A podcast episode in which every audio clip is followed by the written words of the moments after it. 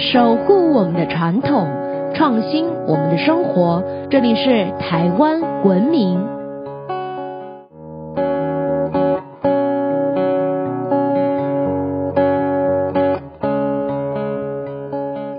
各位听众朋友们，大家好，欢迎收听台湾文明，我是热爱台湾民俗文化的新著名甜甜。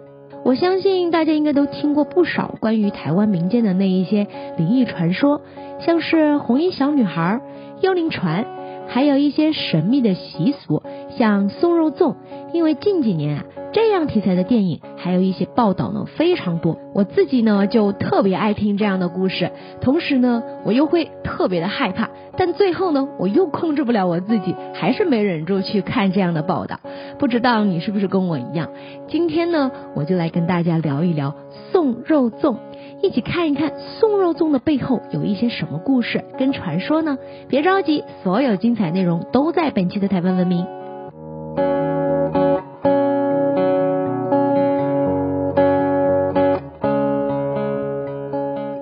不知道大家有没有注意到，这几年呢，会经常在新闻上看到某某某个地区啊要送肉粽，告诉大家经过哪一些路线啊，最后又会到哪个海港或出海口这样的消息，还有一些新闻。然后呢，就会看到有人在网络上讨论，还有人说揪团一起去看，还要拍摄送肉粽的仪式。不过你知道吗？送肉粽啊，其实并不是什么大家一起吃粽子，像这样温馨的民俗活动，也不是什么友善的民俗庆典。而且你知道吗？对于彰化鹿港一带的人们来说，送肉粽啊，其实是一种驱邪仪式，是非常严肃、非常紧张的。在鹿港一带，所谓的肉粽，指的就是自缢、轻生这样的事，因为死者就像吊挂的粽子，所以啊。当地人就用肉粽来暗指那些不幸吊死的人。民间啊有这样一个传说，说的是人们在死之前会吐出一口气，随着这口气的消逝，人世间的旅程呢也就这样结束了。不过啊，对于自缢的人来说，这最后一口气却怎么样也没有办法得到疏解，更别说是走上绝路的人了。死前呢都是因为有一些事情啊想不开。或者是心里受了什么委屈，所以呀，这口气的煞气就会特别的凶。人们相信啊，这口怨气要是不散的话，对家里呀、对地方都是非常的不吉利。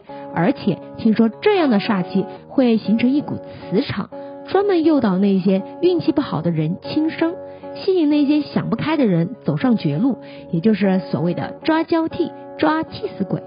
还记得彰化有一个新闻让我特别深刻，说的是在园林的一个三合院里头，据说呢就真的发生了一起连续五个人上吊的事件，而且你知道吗？最可怕的是什么？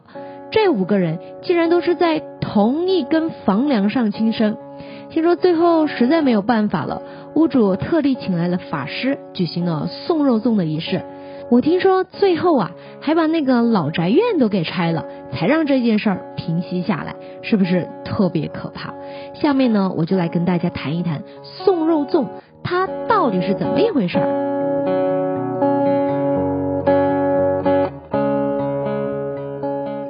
送肉粽又叫做送吊客、送吊煞，最早呢是从彰化鹿港海线一带开始的，在鹿港。一旦发生有人上吊轻生这样的事儿，那么主家也就是发生意外的那一家人，就会请来神明、法师、道坛、宫庙的专业人士，择日进行送肉粽仪式，会提前准备好草人来当替身，竹棍、扫帚、盐米、鞭炮来协助驱邪。另外啊，还要提前准备好纸钱跟祭品来拜拜。除此之外呢，还要提前规划好送肉粽的路线，有时候还会请出地方角头庙的神明出来坐镇，确保万无一失。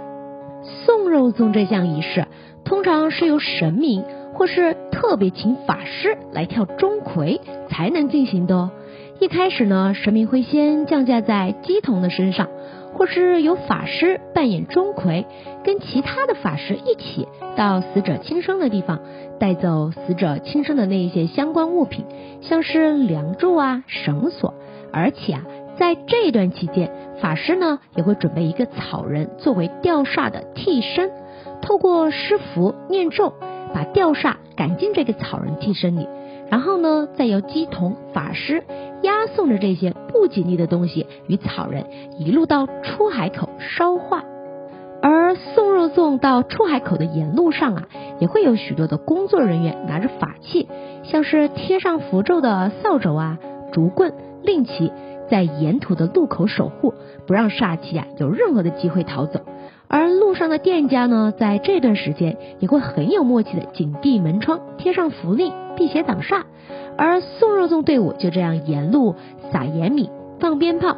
及敲锣的走往海边，生怕杀气没按照规划的路线离开。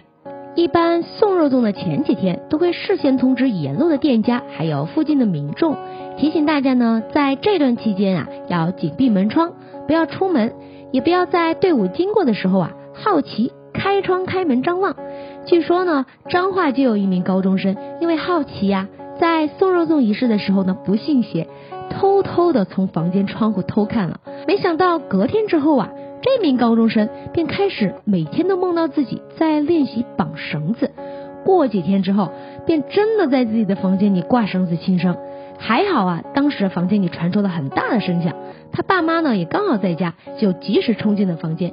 这啊，才捡回了孩子一条命。基于这名高中生事后的回忆，他说他那一阵子啊，一直有一个念头，让他买好绳子啊带回家，而且呢，还一直听到有人在他的耳边轻声细语的说：“时间到喽，这次啊就轮到你了。”哇，这太可怕了！还好呢，在这件事之后，男孩的父母也找来了法师，确定孩子没事之后啊，这才松了一大口气。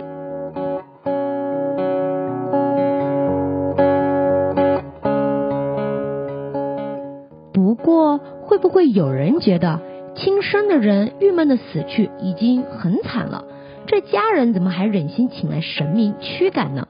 就有法师解释说，其实啊，送肉粽并不是真的要赶亡魂出海，举办送肉粽呢，是为了把死者的怨气，也就是刚刚说到的煞给送走。因为亡者生前就是因为这股怨导致自己想不开而轻生的，这怎么能留呢？所以呀，就必须通过送肉粽这样的仪式来处理掉这些不好的磁场。而且啊，仪式中准备的那个草人替身，就是要让煞气有所依附啊。等煞气进入到这个草人替身之后啊，再把它封住，和那些不吉利的相关物品一起给送走。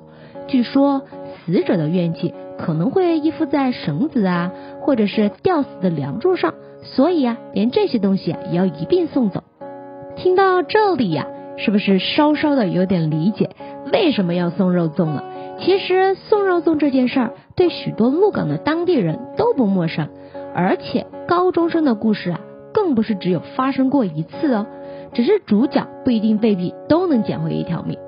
不过，其实送肉粽的仪式。只要你没有触犯禁忌，就不要太紧张了。但是万一呀，如果你真的不小心遇到了，那又该怎么办呢？大家不要太紧张哦。一般来说啊，地方举行送肉粽的仪式都会提前公布日期啊、时间还有地点的，而且沿路的店家呢也会非常有默契的在仪式开始之前就会贴好平安符啊，关好门窗。当地的人也会刻意的避开，千万不要好奇偷看哦。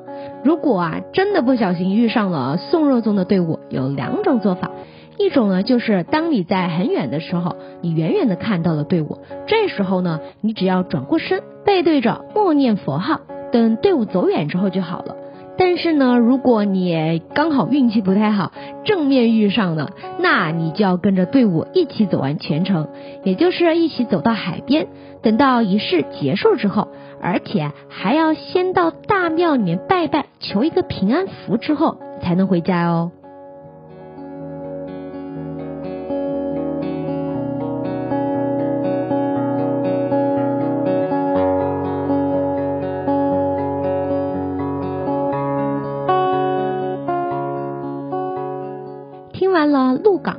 肉粽的习俗，是不是以后吃粽子的时候都会有阴影了？其实呢，我们也可以把送肉粽当成是一个抚慰人心的习俗。先不说那些我们看不到的，如果啊当一个地方发生了像这样不好的事情，多多少少啊都会让人感到不安呐，甚至是害怕。而送肉粽这样的习俗呢，可以当做是信仰跟地方团结，一起帮助生者走过失去家人的伤痛，还安抚了地方。因为透过仪式呢，也告诉了居民们，那些不吉利的东西呀都离开了，地方呢也已经得到了净化，大家呀之后就可以平安的生活了。今天有关于送肉粽的内容就先分享到这里啦，下一期呀我们来继续聊聊恐怖禁忌的民俗话题。据说呢，台湾啊有一个地方曾经血流成河，尸体堆积成山。当时河里面的鱼啊都被人肉养的肥滋滋的，之后呢就经常发生一些不好的事情，相当的不平静。最后呢是妈祖还有三太子出面扫荡，当地的人们啊才恢复了平静的生活。想知道这是怎么一回事吗？大家记得关注我们哦。如果大家还知道有什么有趣的在地民族文化活动，或是我们错过的哪一些重要的内容，欢迎大家留言提供给我们哦。想知道更多有趣的台湾民俗文化吗？可以在脸书搜寻台湾文明，按赞追踪哦，或是直接搜寻台湾文明，关注我们的官网。我们下次见。